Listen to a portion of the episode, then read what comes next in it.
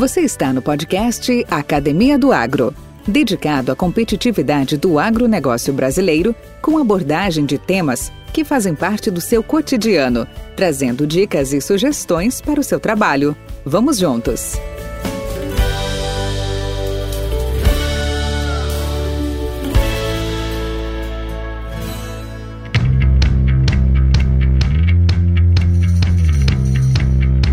A agricultura convencional tem foco principal na alta produção. Por outro lado, a agricultura orgânica prioriza a oferta de produtos saudáveis. Ela utiliza técnicas específicas, adubos naturais, compostagem, policultura, etc., que se fundamentam à não utilização dos agros defensivos. Já se foi o tempo em que o brasileiro não se importava com o que era colocado à sua mesa.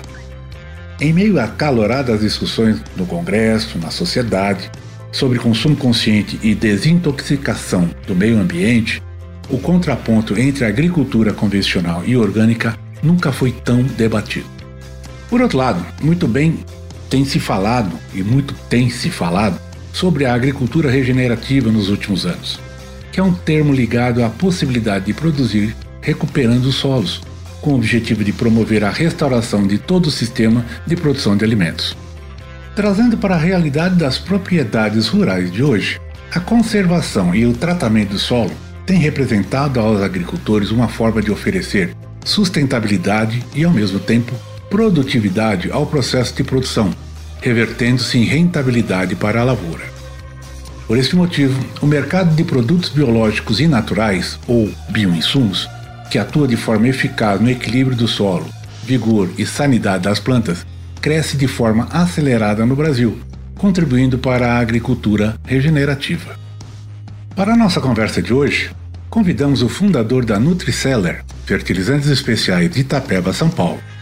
Ele é Nelson Schreiner Jr., engenheiro agrônomo com larga vivência e experiência no fabrico de fertilizantes especiais, levando inovação e tecnologia ao campo, contribuindo com o aumento da produtividade e a qualidade dos cultivos agrícolas, com praticidade. Vem comigo. Podcast Academia do Agro. Olá, grande amigo Júnior, tudo bem com você? Olá, Valdir, tudo bem? Uma honra e um prazer estar aqui contigo. Cara, a satisfação é toda nossa, pois tantos anos sem se encontrarmos, né? Nós, uh, algum, vamos já falar, algumas décadas né, estávamos do, do, não do mesmo lado, sempre tivemos do meu lado, mas na mesma empresa, na mesma companhia, né? E aí nós desfrutamos bons momentos, talvez eu não tão próximo de você, né?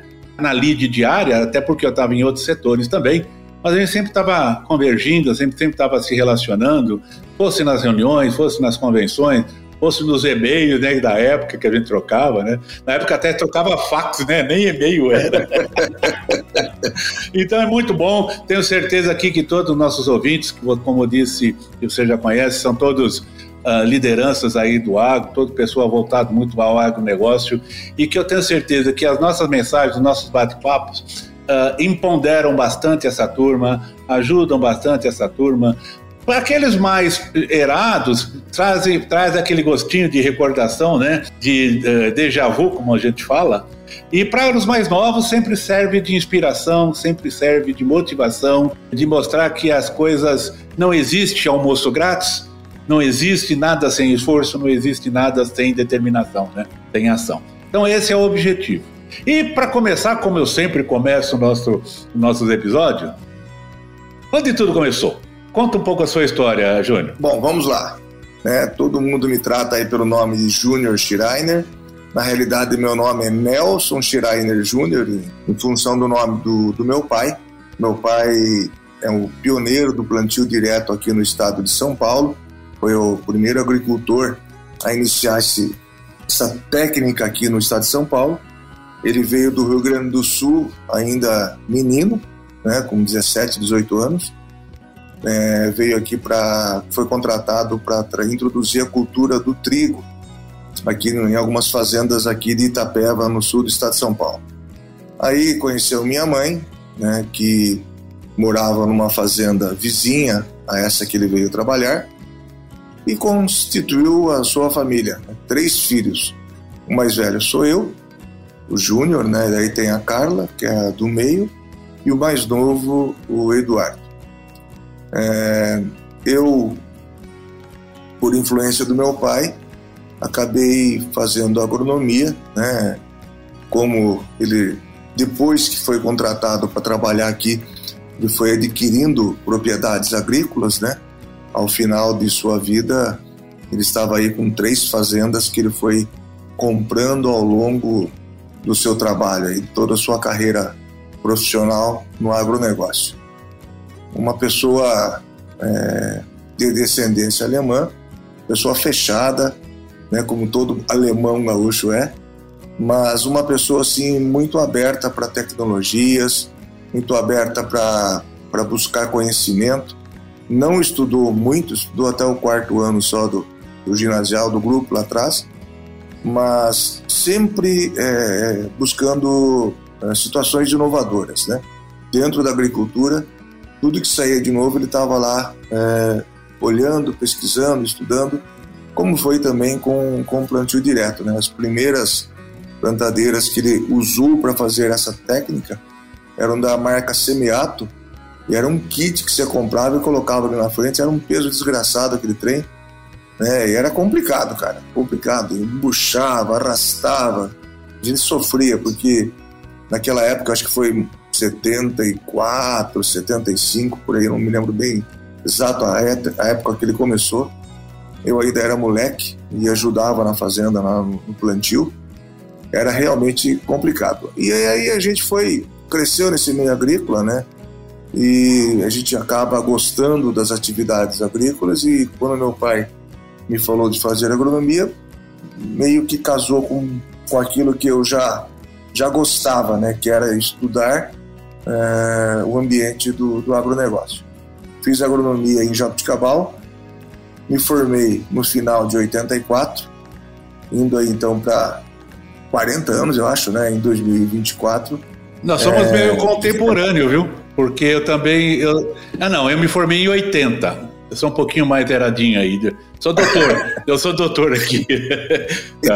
Então você já está com 40 anos de formado, né? Foi o ano Fez passado. Ano... O ano passado foi 40 anos. Já estou indo para é, 41 agora. Em 2024 ainda. É verdade. E aí, né, Valdir, eu, eu vim, me formei em 84, final de 84 e início de 85 eu vim trabalhar na fazenda.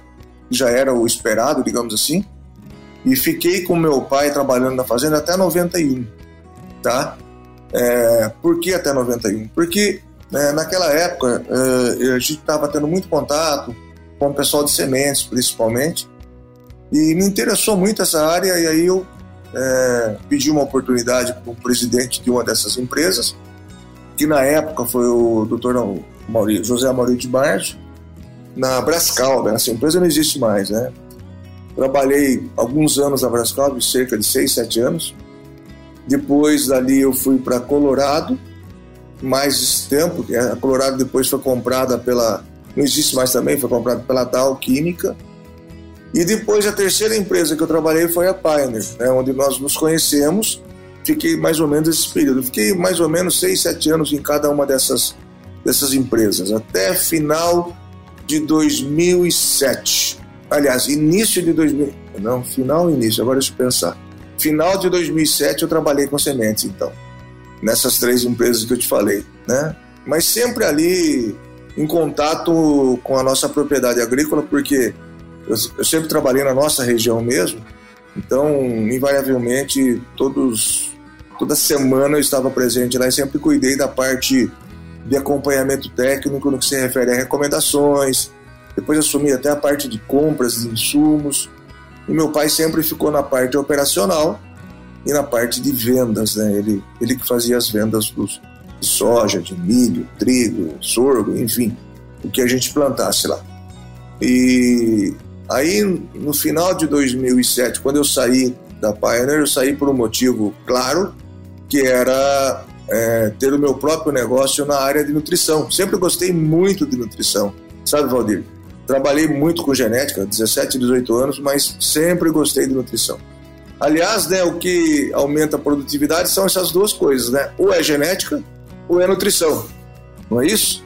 Porque às vezes as pessoas pensam, né, que são os fungicidas, os inseticidas, herbicidas. Não, é tudo esse monte de cidas aí eles foram desenvolvidos para preservar o potencial genético bem nutrido para produzir, né? O que faz diferença mesmo é, é, genética e nutrição. E eu sempre gostei muito. Então, depois de 17 anos de genética, eu resolvi ir para nutrição, mas aí montando uma empresa, né?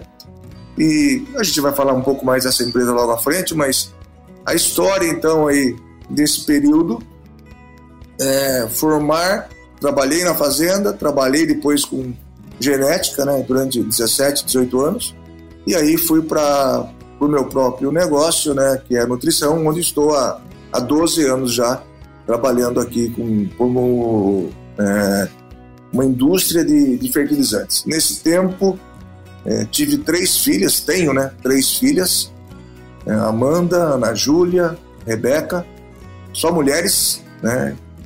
Como todo bom agrônomo, eu também só tenho duas. é verdade, cara. Os alunos parecem que só sabem fazer mulher, né?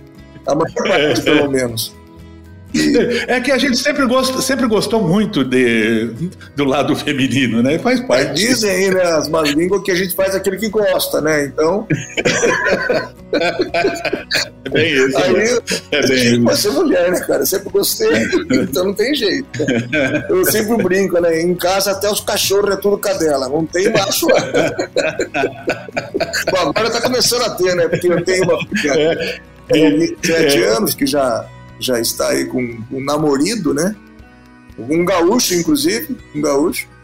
E aí tem a do meio, ah, que está fazendo agora é, arquitetura, está no segundo ano, mas só cursou dois meses, porque o resto foi tudo online, né? Por causa dessa pandemia que, que ocorreu aí, mudou é muito o, o, dia a dia das pessoas, né? E a mais nova, que tem 12 anos, está ainda aí na, do ginasial. Perfeito, né? perfeito. Muito bacana. Então, bacana. são três meninas maravilhosas e, e, e me dão muita alegria, as três. Podcast Academia do Agro.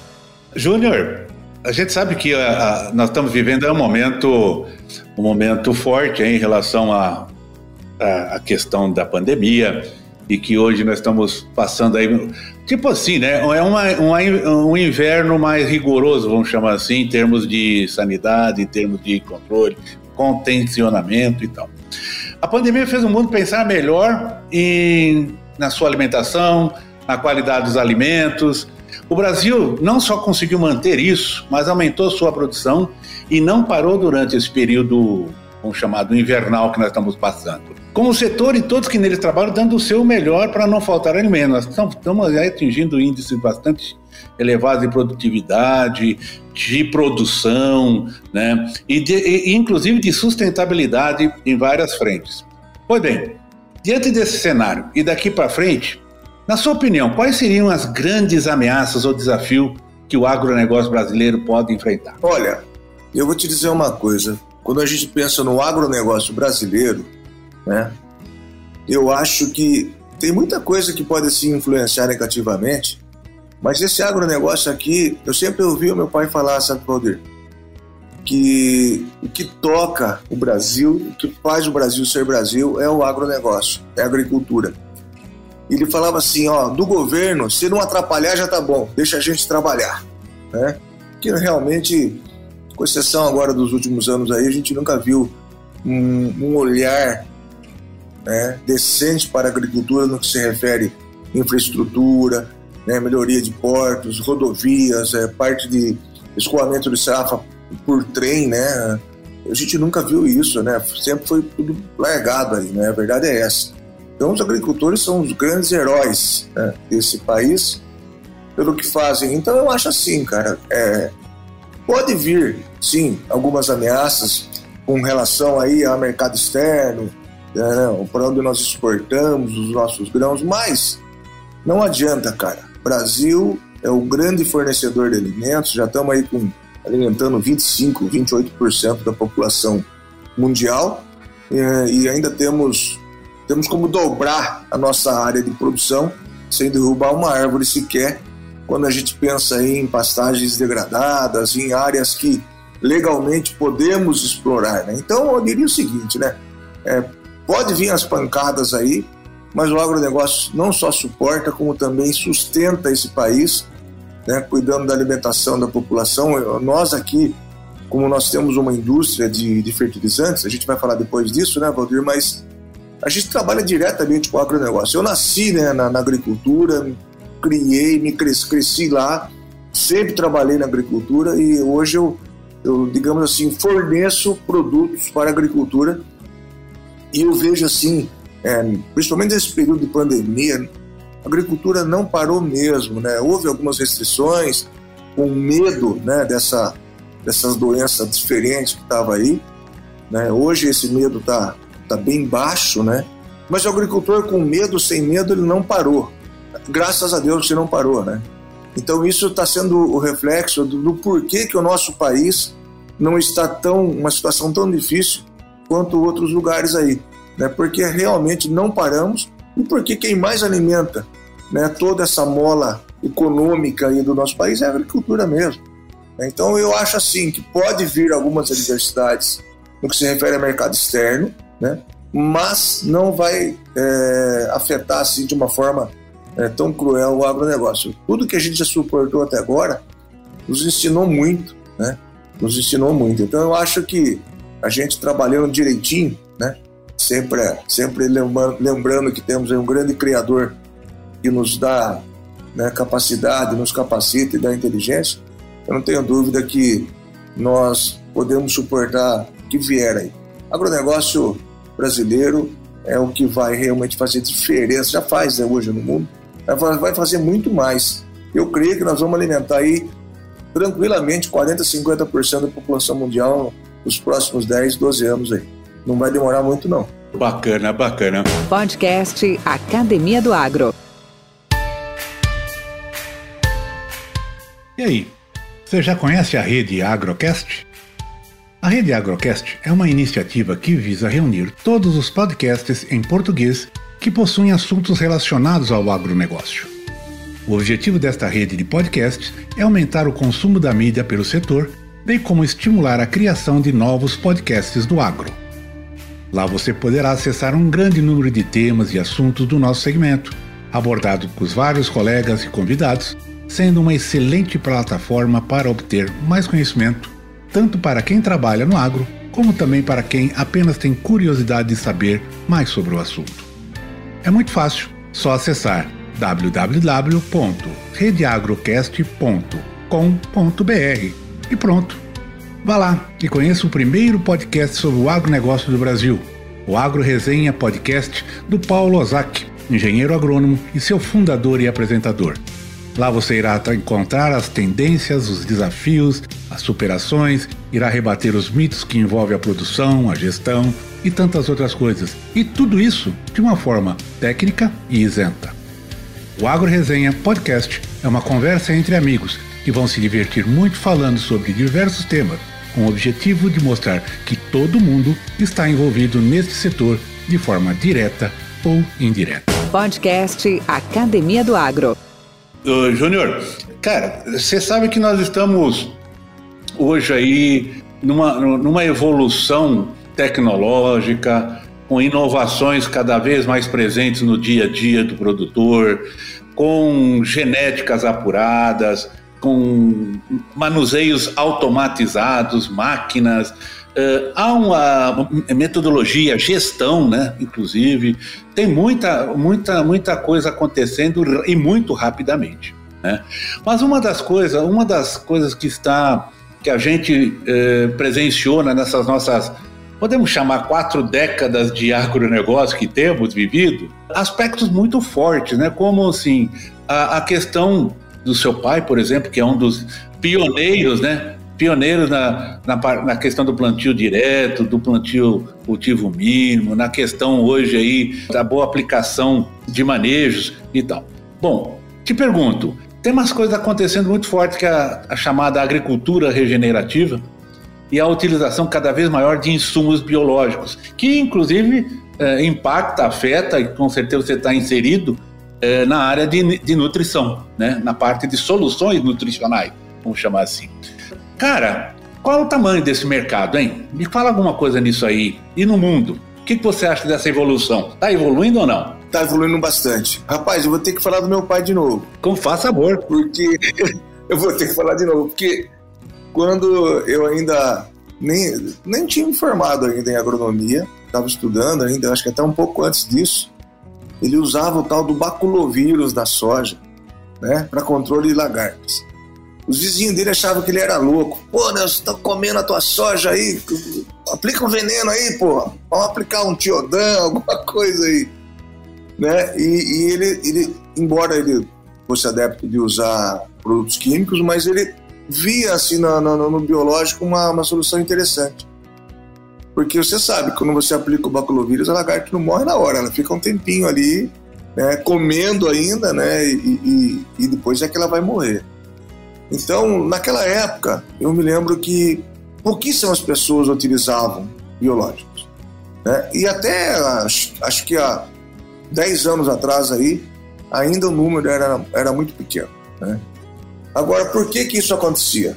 Eu acho que nós temos vários motivos para é, que essa adoção dessa técnica demorasse a acontecer. A primeira delas é que talvez é, lá atrás, há mais de 10 anos, as próprias empresas não tinham tecnologias muito eficientes no que se refere à preservação do microorganismo pós aplicação, né?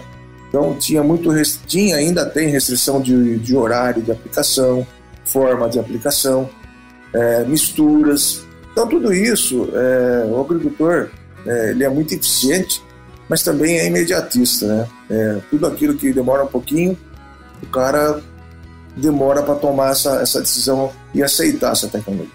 O fato é que as empresas mudaram a forma de produzir esses micro-organismos as novas gerações vieram né, para fazer as suas sucessões dentro das propriedades agrícolas e olhando mais para essa questão de sustentabilidade.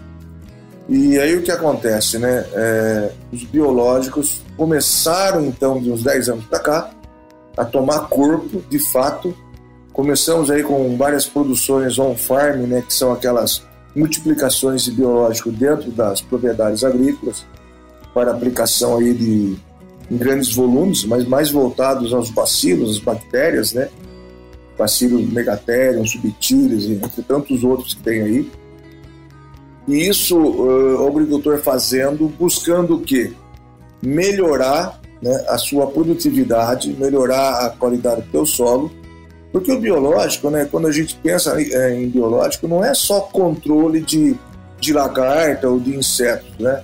Eu diria até que hoje, talvez o, o grande papel do biológico está muito relacionado à parte nutricional das plantas. Então, é, tem produtos hoje no mercado que fazem um controle eficiente de nematóide. Estou né? falando somente de produtos biológicos, tá? É, porque químicos tem para tudo, de fato. Mas você pega, por exemplo, na, na, na questão nematóides, que está aumentando muito em todos os cultivos, por quê?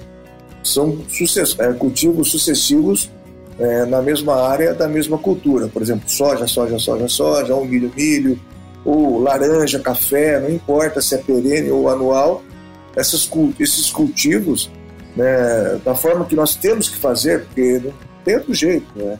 Eu tenho que plantar milho, é, soja no cedo e milho no tarde. É, é o que me dá retorno econômico. Ah, mas a rotação tem que ser. Mas é difícil fazer rotação. Né? É muito difícil. Eu sei que é bacana, que é bonito, que funciona, que é legal. Fizemos durante muitos anos isso nas propriedades do, do meu pai, nas nossas propriedades. Mas chega uma hora que o fator econômico fala mais alto. Eu, eu tenho que ser sustentável aqui na minha propriedade. Se eu começar a, a querer fazer bonito, não vai dar. Então, o que, por que, que eu estou falando isso? Né? Porque como a gente é obrigado a fazer o cultivo sucessivo, aí, uns sucessão de soja e milho, por exemplo, né? O que, que eu tenho que fazer para amenizar o impacto negativo disso? É olhar para o meu solo na parte biológica. O grande problema está sempre ali. Então, o uso de micro-organismos biológicos, quer sejam fungos ou bactérias, se faz muito importante para a revitalização desse solo, para trazer vida para ele. À medida que você traz vida para ele e você coloca lá aquilo que nós chamamos dos soldadinhos do bem. É, tem os bandidos, né? que é o nematóide, é todas aquelas doenças de, de esclerotina, fusário, são os bandidos, né? esses detonam as plantas e os seus sistemas radiculares. E os soldadinhos do bem são aqueles que a gente tinha lá e não tem mais em função dos cultivos que fazemos, dos produtos que utilizamos, produtos químicos, né? É, você acaba selecionando e infelizmente seleciona os, os maus, né? Então o, o agricultor está acordando para isso, está vendo que ele precisa trabalhar esse fornecimento de bons micro-organismos para que haja um equilíbrio, você retome, na verdade, esse equilíbrio, chega o mais próximo possível desse equilíbrio, dando às plantas um ambiente mais saudável para que ela possa expressar o seu máximo potencial genético e também absorver as tecnologias que estão sendo colocadas no solo, como por exemplo o fertilizante. O que, que adianta você ter uma planta que não tem raiz? Então ela não vai comer adequadamente o que precisa e não vai expressar o seu potencial genético. Então, é aquilo que a gente falou no começo, né? Que os SIDAs são para os herbicidas, fungicidas, inseticidas, são para preservação do potencial, para expressão do potencial genético. Mas a, ah, hoje os biológicos né, estão sendo uma excelente ferramenta nesse contexto de expressão do potencial genético e uso, é, absorção devida do, do, dos fertilizantes. Então, é, é, eu, eu, diria para você, Valdir, que não tem volta né, esse caminho de revitalização dos nossos solos através dos organismos biológicos. Eu sempre costumo fazer uma comparação, né, eu não tenho exatamente os números absolutos, mas aí quem ficar curioso vai no Google e vai consultar. Mas eu digo o seguinte: em média, hoje, um agricultor usa de fertilizantes cerca de 350 quilos para a produção de soja, 350 quilos por hectare. Né? É lógico que tem uns um pouco mais, outros um pouco menos, mas em média aí 350 quilos, 300 quilos de fertilizantes. Ou seja, se o cara usa MAP, depois ele vai usar cloreto de potássio, somando tudo isso, vai dar os 300, 350 quilos. E o que, que, o, o que é que a gente consegue no final do processo? Nós conseguimos ali, vamos falar de uma produtividade razoavelmente boa, 80 sacas por hectare. Né? 80 sacas por hectare, tá? eu estou falando de.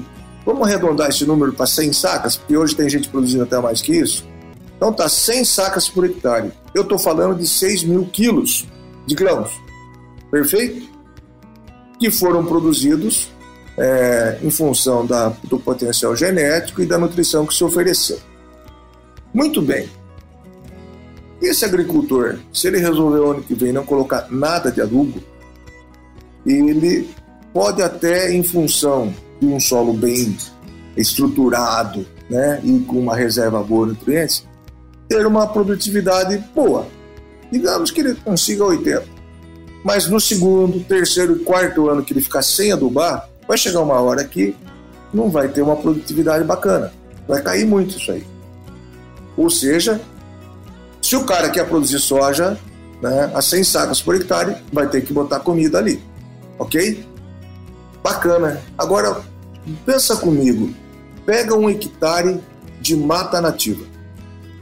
Um hectare de mata nativa, você tem árvores grandes, pequenas, grossas, finas, né? uma infinidade de massa é, se num hectare de soja você tem 6 mil quilos de grão e mais algumas toneladas de matéria seca da palhada, vamos dizer que fosse aí, para arredondar, 4 toneladas de matéria seca mais 6 de grão, são 10 toneladas por hectare. Planta e raiz e é, grãos. Quando eu vou para um hectare de mata, quanto é que eu tenho de matéria seca? É um número absurdamente maior. Muito bem, Valdir.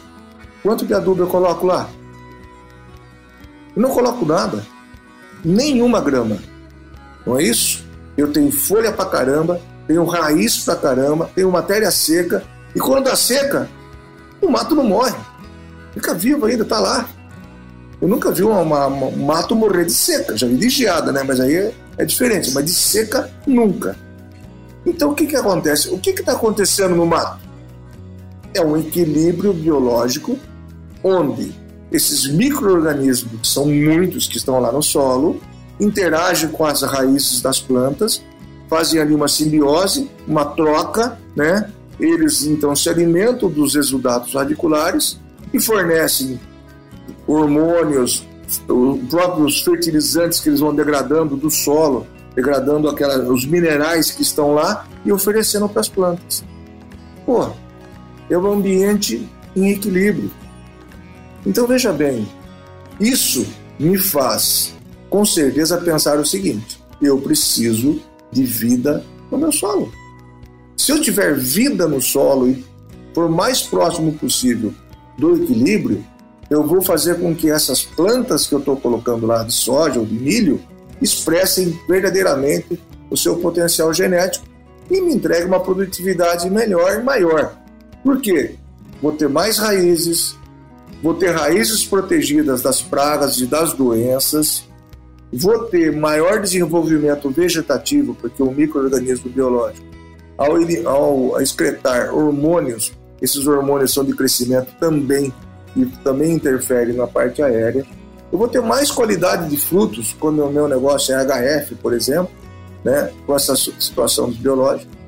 Então, é uma coisa assim que não tem residual é, nocivo ao meio ambiente, não faz mal para as pessoas, mas faz um bem tremendo para as plantas, tremendo, tremendo.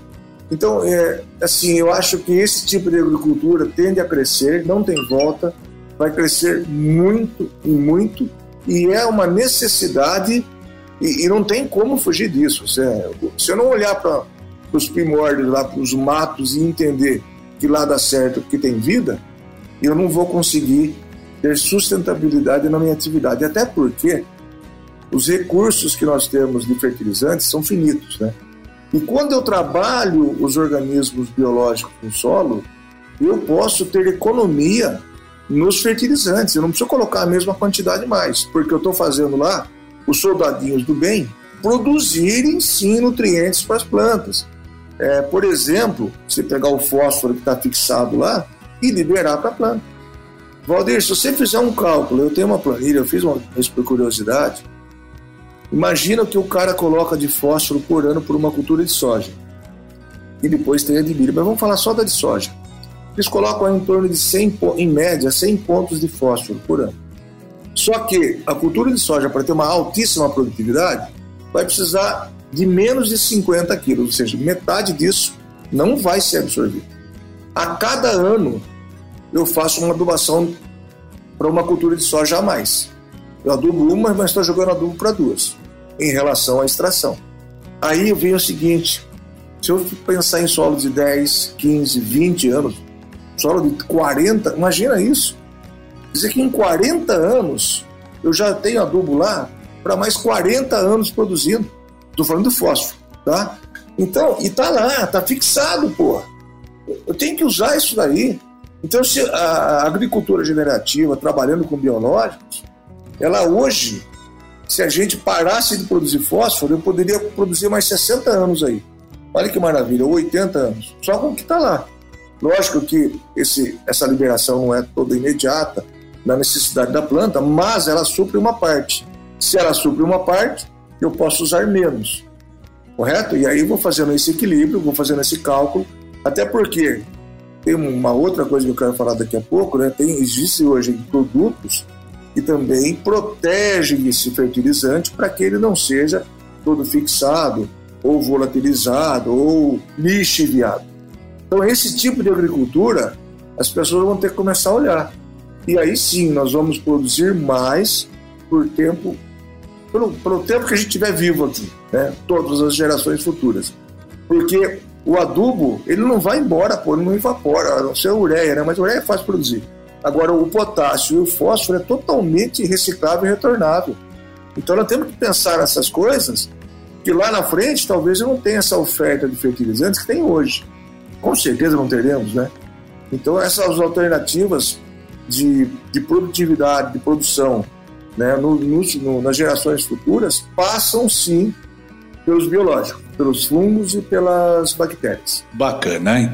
Cara, obrigado pela aula que na verdade é um resgate, é um resgate de informações, de orientações que está à nossa frente, né? Está na ponta da nossa, do nosso nariz, né? Isso aí não tem. É, é, é, é, óbvio, é muito óbvio, né? Só que isso tem que ser praticado, tem que ser visto, tem que ser é, cultivado de uma forma de uma forma bastante responsável, porque é, é, é o futuro, né? O futuro está baseado nisso. A sustentabilidade está baseada nisso. Mas, cara, vamos falar um pouco de negócio agora. Eu gostaria de falar da Nutriceller, soluções nutricionais. Como é que estamos na foto? Conta aí um pouco da sua empresa, do seu negócio, o que você está e que você tão bem representa, né? A sua visão, missão, valores, conta um pouquinho dela. Bom, a questão da, da, da empresa, né? Nós iniciamos a nossa atividade em 2009, janeiro, dia 2 de janeiro de 2009. Embora que a fundação da empresa, da parte né, de papeladas aí, de contrato social, foi dia 20 de outubro de 2008. Então, lembra que eu te falei que eu saí da, da empresa da Pioneer, né, para trabalhar com, com fertilizantes, mas não para efetivamente é, representar algo da empresa, né? A ideia foi realmente montar um negócio de, de nutrição. E esse negócio, quando a gente iniciou, ele, a empresa Nutriceller, ela era uma importadora e distribuidora de produtos de fertilizantes para a agricultura. Por que importar naquela, naquela época? Por que fazer dessa forma, né? A gente sempre buscou, Valdir, meu pai, eu acho que já me passou essa situação, de sempre inovar e buscar informações novas, tecnologias novas que possam realmente agregar e fazer com que o agricultor tenha maior produtividade ou mais segurança no seu processo produtivo. Então a gente sempre é, trabalhou dessa forma e quando a gente pensou em fazer essa importação, era para trazer tecnologias novas que tinham lá fora para o mercado brasileiro. E foi isso que nós fizemos. Nós, vou falar aqui um pouquinho só de, de produto para você ter uma ideia né, do que, que a gente foi buscar.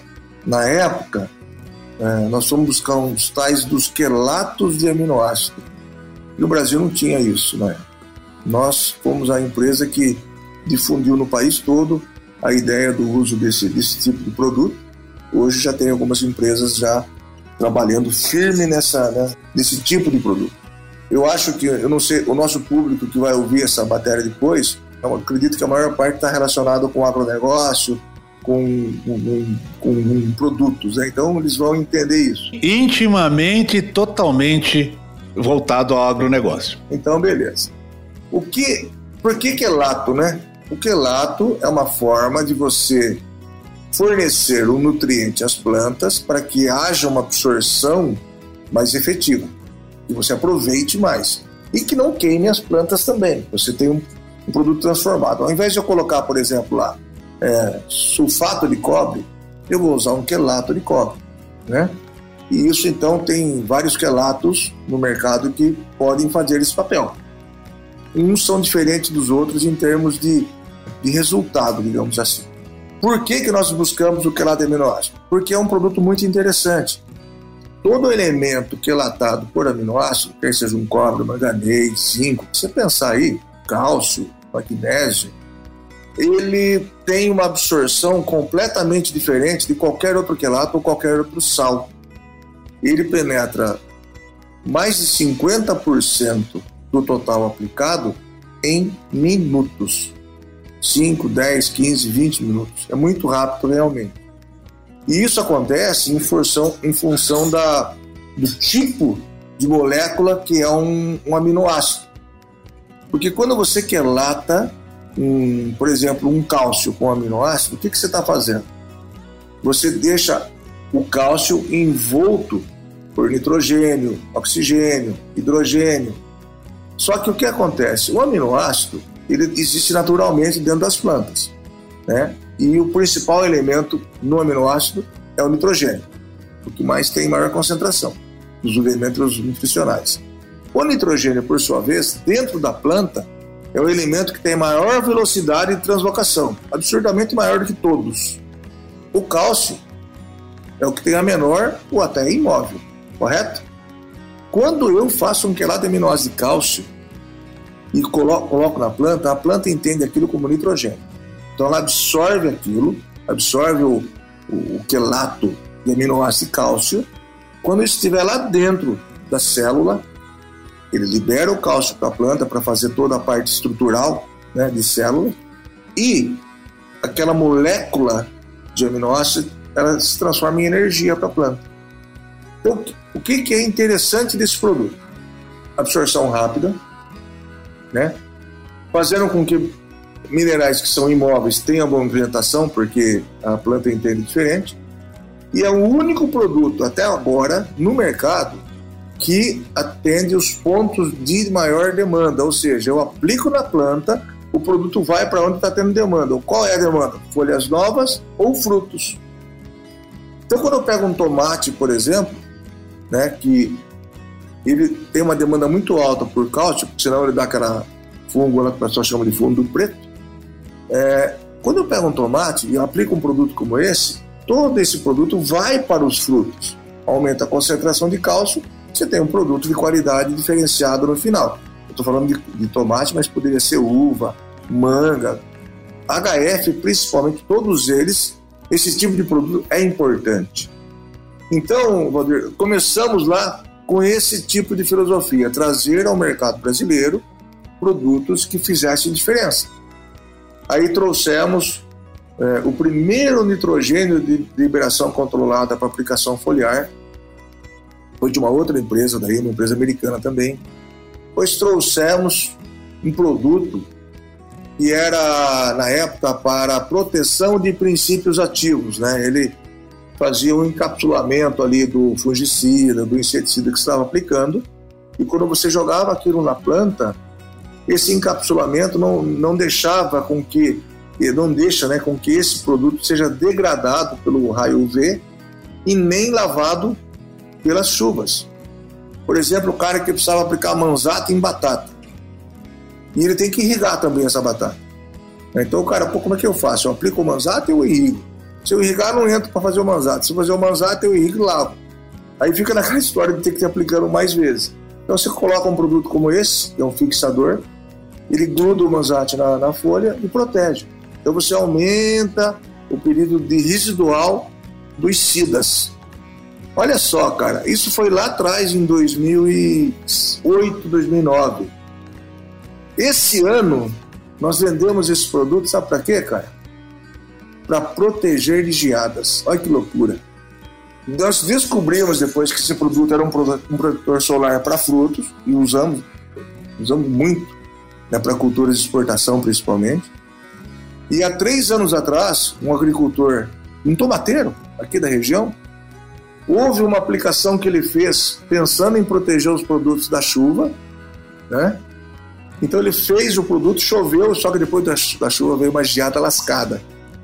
E a área que ele aplicou não queimou, e o resto queimou. Aí o cara descobriu, e nós também, né? A agricultura é incrível, né, cara? Você vai descobrindo coisas aí. Descobrimos que o produto era um protetor solar. Esse ano vendemos para milho, vendemos para trigo, tomate, e todo mundo que usou não perdeu os seus labores. É uma loucura. Feijão, entendeu? Então, é, o que, que a gente ia buscar? Sempre produtos que fizessem diferença e que não tinha aqui, porque não fazia sentido importar o que já tinha aqui no Brasil. E assim foi, Valdir, até 2012. 2012 nós mudamos o processo e começamos a fabricar, nós tornamos uma indústria. Aí nós já tínhamos uma expertise bastante grande nesse tipo de produtos, importávamos apenas o material concentrado e multiplicávamos aqui, fazíamos aqui a produção, buscando redução de custos de, de transporte, logística, de taxas, impostos, inclusive, né? podendo levar ao agricultor um preço melhor né, por essa tecnologia. É, seria como se pensar na Coca-Cola, né? Se você for importar a Coca pronta, ou importa só xarope e faço ela aqui. Então é o que nós fazemos isso é hoje, importa só xarope, fazemos aqui. E aí começamos a trabalhar é, com substâncias úmicas, né? Nesse mesmo tempo, começamos a trabalhar e olhar muito para a questão de produtos biológicos, como a gente comentou aqui no começo. Substância úmica está diretamente relacionada à vida no solo está diretamente relacionado a, a produtos biológicos. Né? É, não existe muito sentido em trabalhar um e não trabalhar o outro, até porque eles se ajudam mutuamente. Né? Você vai ter substância única alimentando micro-organismos e os organismos trabalhando para o aumento da substância única no solo através da matéria orgânica. Então, é, nós começamos a introduzir nos cultivos o uso de, de, de substâncias úmicas. E isso, com o tempo, o pessoal foi vendo que melhorava a nodulação, aumentava em 30% a nodulação, ou seja, a vida biológica era mais intensa na presença de substâncias úmicas. Então, hoje, inclusive, a gente tem dentro da empresa uma linha de fertilizantes fluidos, né, que é para aplicação de fósforo, potássio, substâncias úmicas e produtos biológicos. Tudo numa aplicação só, no suco de plantio, com aquelas maquininhas que se deve lembrar das inoculadoras. Né? É, lá atrás tinha duas empresas que fabricavam, hoje tem um monte, aí, centenas de empresas, porque é um mercado que está crescendo muito para aplicação não só do inoculante, como substâncias úmicas, como fertilizantes e os biológicos agora. Então, está todo mundo é, querendo ter esse tipo de equipamento para fazer esse tipo de aplicação.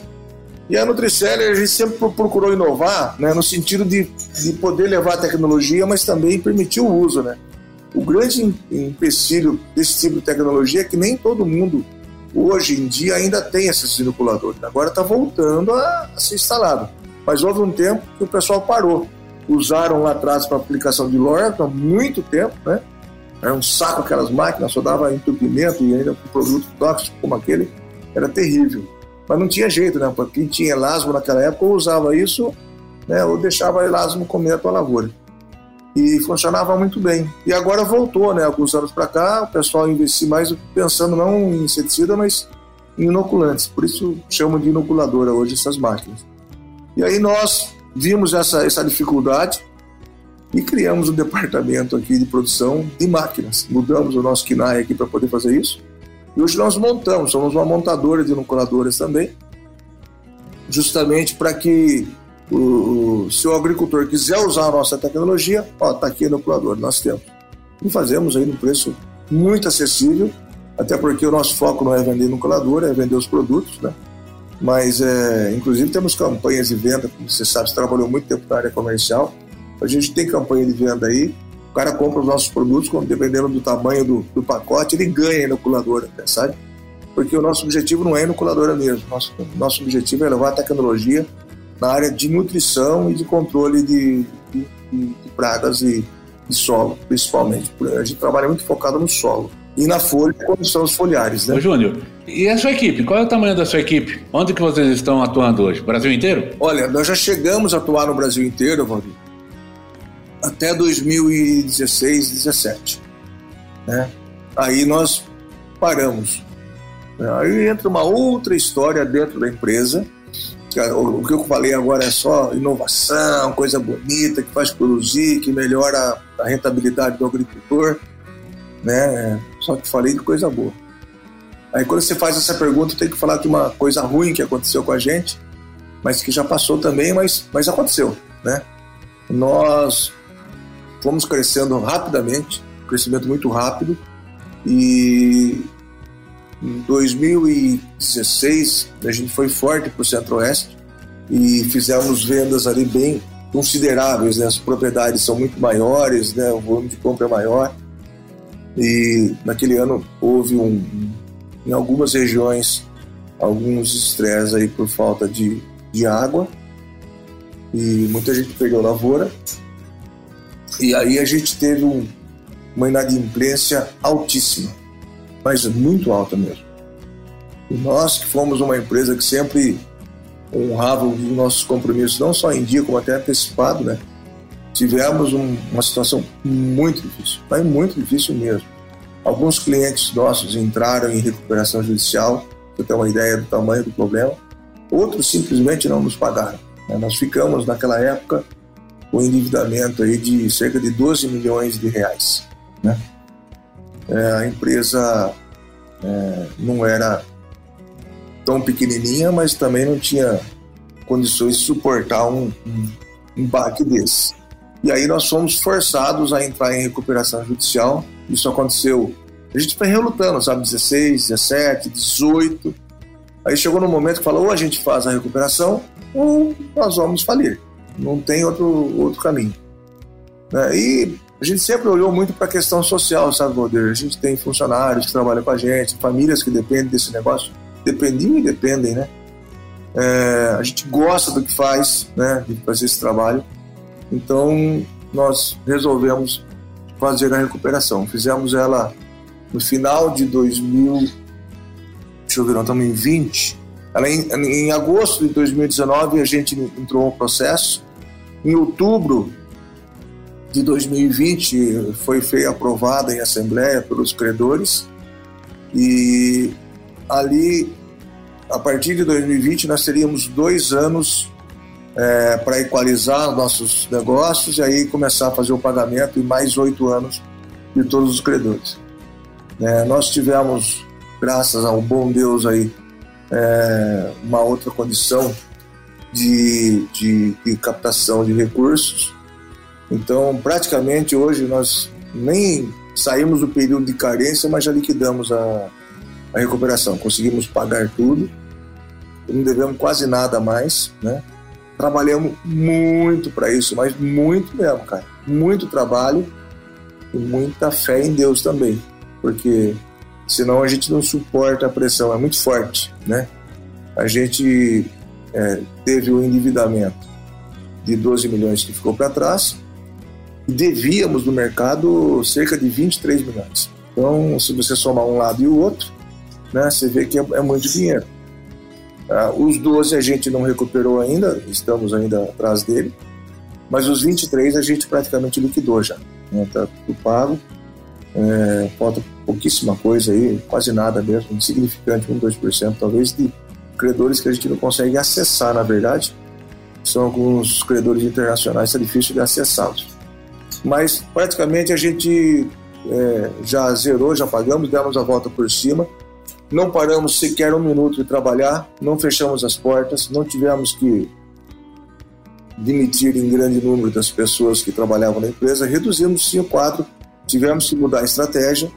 É, você perguntou se trabalhava no Brasil inteiro, então trabalhávamos no Brasil inteiro sim, até 2016, 2017. Depois a gente focou muito forte no estado de São Paulo, e ainda temos trabalho no Nordeste, que é a região de frutífera, de Petrolina, Juazeiro. Temos um, um trabalho em Minas, é, no Paraná e Rio Grande do Sul. Mas são clientes que já vinham conosco e aí não quiseram parar, obviamente, por conhecer os produtos e a tecnologia. Mas a gente enxugou para diminuir o custo fixo, sabe, Valdir? A gente tinha que diminuir o nosso custo fixo para poder de fato se recuperar, pagar e crescer.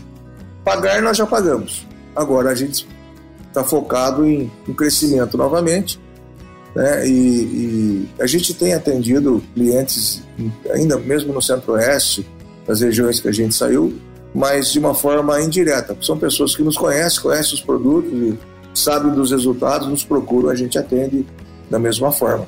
O que nós não temos mais são equipes fixas nesses locais mais distantes aqui da, da nossa matriz. Nós já chegamos a ter quatro filiais, né, desde o sul até o nordeste.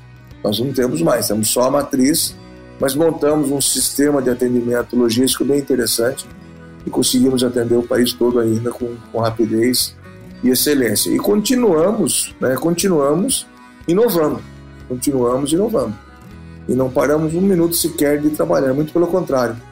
Né, ganhei alguns cabelos brancos aí nesse período dessa recuperação. E algumas noites sem sono, enfim, aquilo que, que acontece com a gente quando a gente passa por momentos é, difíceis. Né? Podcast Academia do Agro.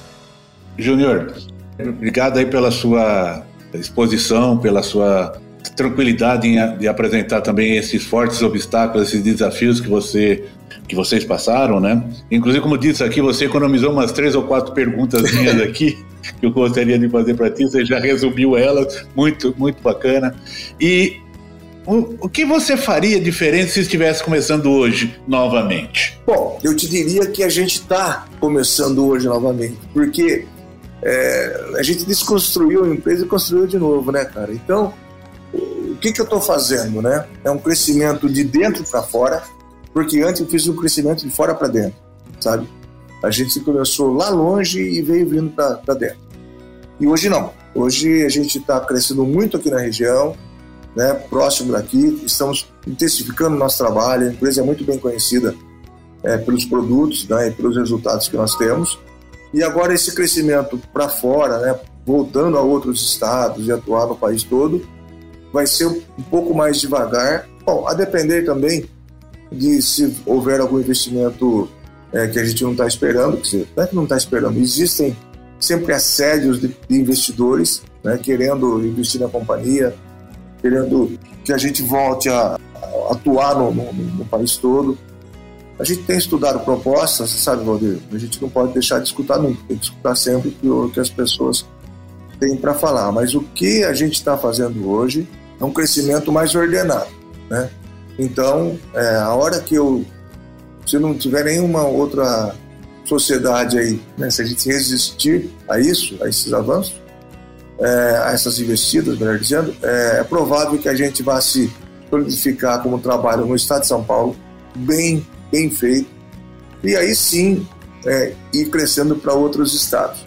Nós já temos trabalhos em outros lugares, mas o, o que está feito, está feito. E novos trabalhos, novos desenvolvimentos em outros estados vai depender muito de parcerias que possam surgir. Eu posso até falar de algumas delas aqui, que são muito interessantes, né? E é, é uma coisa que a gente não fazia antes.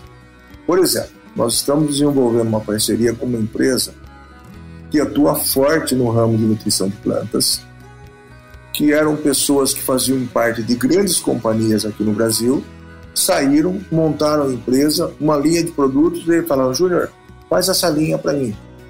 Então a gente, a gente produz para essas pessoas e eles é que cuidam da, da área comercial. Então é uma empresa muito bacana, muito enxuta, mas só faz a, só faz a parte comercial.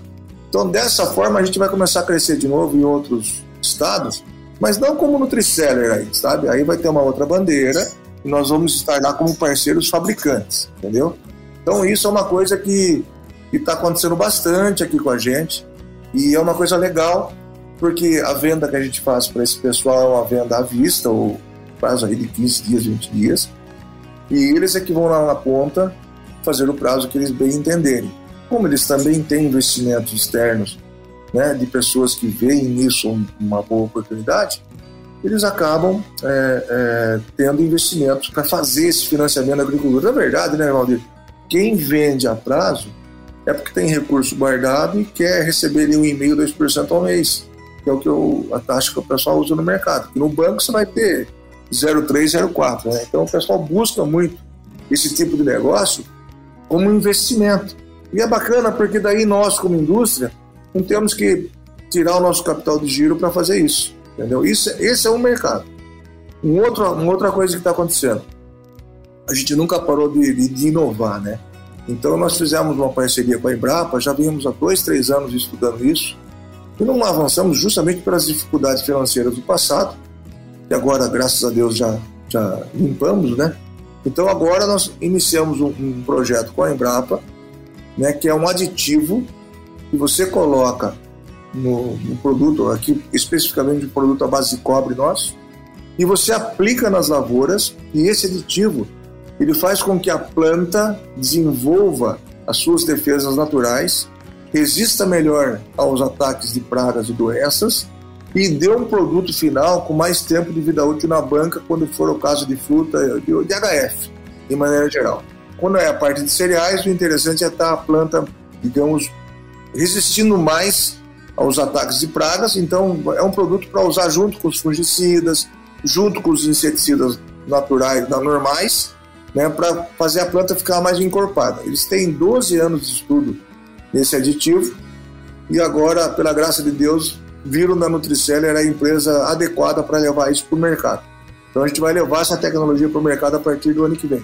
Agora, esse ano agora estamos fazendo vários estudos a princípio agora em oito, oito cultivos, né? É, vamos fazer em soja quando for o momento adequado, vamos fazer em milho, estamos fazendo em trigo agora, tomate, pimentão, é, eu não lembro todas as oito, é, tem, acho que pepino e batata. E aí é uma coisa nova, cara, é um negócio bacana. O que, que você faria diferente? Faria diferente é isso, eu buscar informações novas, tecnologias novas. Outra coisa que a gente está fazendo diferente, inclusive vai ser lançado mês que vem agora, uma linha Garden. A gente tem tanta experiência adquirida no, no agronegócio, né? tanto produto dando resultado, e a gente resolveu levar isso para a dona de casa. Né? Com esse processo de pandemia, aumentou muito o cultivo de plantas dentro de casa, de hortas. Você estava mesmo hoje aí, você me falou, podando umas plantas aí, não estava? Verdade. Entendeu? Então, é, é, exatamente, a gente está olhando para esse mercado e vamos lançar agora uma, uma linha Garden. É, a linha já está pronta, os registros, a parte é, regulatória está toda pronta já. Serão inicialmente cinco produtos que a gente vai lançar para todas as culturas que eles chamam indoor, aí, dentro de apartamentos, de casas, hortas. E vamos lançar essa, essa linha para atender, aí sim, essa é uma linha para o Brasil inteiro. Né? Porque aí vai para grandes distribuidores e vai para o Brasil todo. Nós já, já temos alguns contratos para São Paulo, para Recife, é, para o Paraná, né? para fazer essa distribuição. Eu acredito que isso vai oxigenar muito a empresa, porque é um negócio também de curto prazo, né? Você, você vende praticamente à vista, 30 dias aí. Então, é uma coisa diferente. Que, que a gente, então, a gente está fazendo muita coisa hoje, ver que a gente não fazia no passado, né? A gente sempre atacou a, a ponta, agora não. A gente está levando para a zona urbana, né, esses produtos fertilizantes. Estamos produzindo para terceiros, né, para eles acessarem o mercado e estamos ainda continuando captando novas tecnologias, como essa da Embrapa que eu comentei, para a gente ter produtos mais interessantes aí na ponta. E continuamos com um olho muito firme na parte biológica, né? E como já te falei, isso aí é, uma, é um caminho sem volta é, para a gente estar tá cada vez mais levando produtos desse tipo para o consumidor final, porque é realmente o que faz a grande diferença hoje é você ter esse equilíbrio o solo. A gente está olhando por enquanto só para solo, tá? Parte aérea ainda não. Muito bacana. Júnior, estamos é, chegando aí no nosso finalmente e eu queria um conselho seu para os nossos colegas do agro. O que, que você recomenda a eles? O que, que você orienta a que esses nossos colegas Bom, façam ou tenham de atitude? No, no que se refere à, à experiência de vida, eu diria para nunca desistir de nada. Né? Por maior que seja a dificuldade, tem que olhar para frente, trabalhar mais, muita fé em Deus, né? E tudo passa. Se alguém tiver com um probleminha aí, Sempre. olha para frente. Não desista, nunca, nunca. Só não consegue quem desiste. E só desiste quem acha que não é possível. Então sonhe, persiga seus sonhos. É, na nossa na última empresa que nós trabalhamos, é, Valdir, tem muitas pessoas que se tornaram aí fazendeiros, grandes produtores, e é porque realmente não desistiram, olharam para frente, foram firmes, conquistaram né, esse status aí hoje. Então a gente não pode desistir. Segundo conselho, já mais para o lado profissional e técnico, né? estejam atentos a novas tecnologias, estejam abertos esses mercados aí dos biológicos, é muito bacana, é algo que vai fazer diferença na lavoura de vocês, né? Estejam abertos também à nutrição foliar de plantas, né? A gente já ouviu muita gente falando besteira, não só de produto que não faz o que se promete, mas também de grandes aí conglomerados dizendo que isso não funciona. Então não é assim não, funciona muito bem. A planta se alimenta muito bem pelas raízes, se alimenta muito bem pelas folhas, se alimenta pelo como também, quem não sabe, se alimenta pelas vagens também. O que determina a eficiência dessa alimentação é a comida que você está dando. Né? A gente não gosta de comer porcaria, a planta também não. Ela quer produto bom. O produto bom funciona e dá resultado. Então, tudo dá resultado desde que bem usado, bem selecionado. Então, eu acho que vocês não devem fechar os olhos para as tecnologias que estão aí e para as que estão chegando. Principalmente, eu diria, na área biológica, aí, que está é, sendo fantástico, e para tudo aquilo que pode te trazer mais segurança né, na sua lavoura. Segurança no sentido de resultados. Né?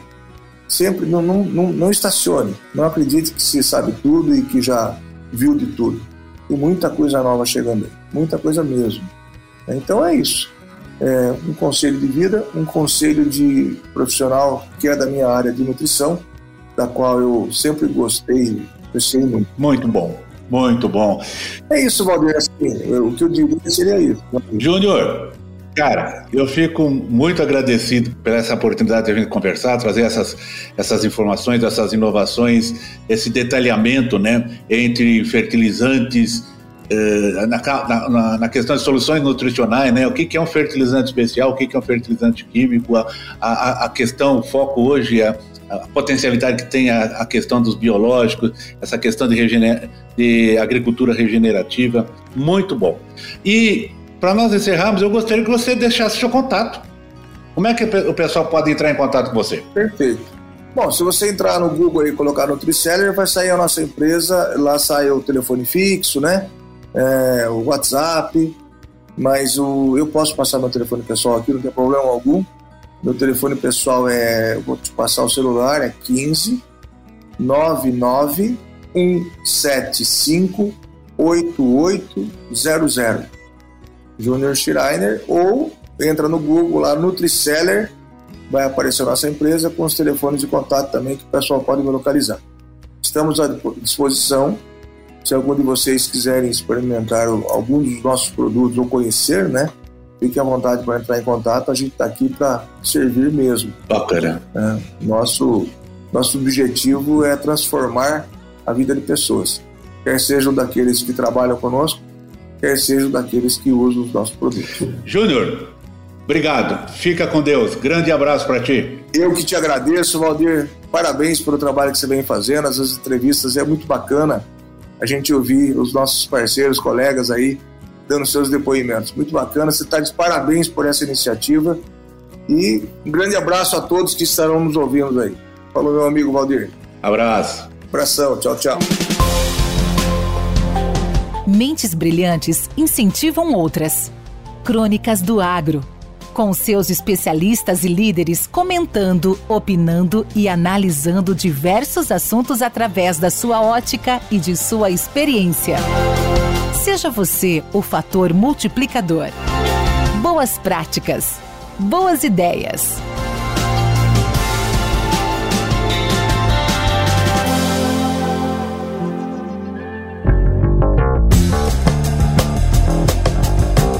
Olá, eu sou Wagner Piovan, sou engenheiro agrônomo e gestor comercial na W Piovan Consultoria em Agronegócios.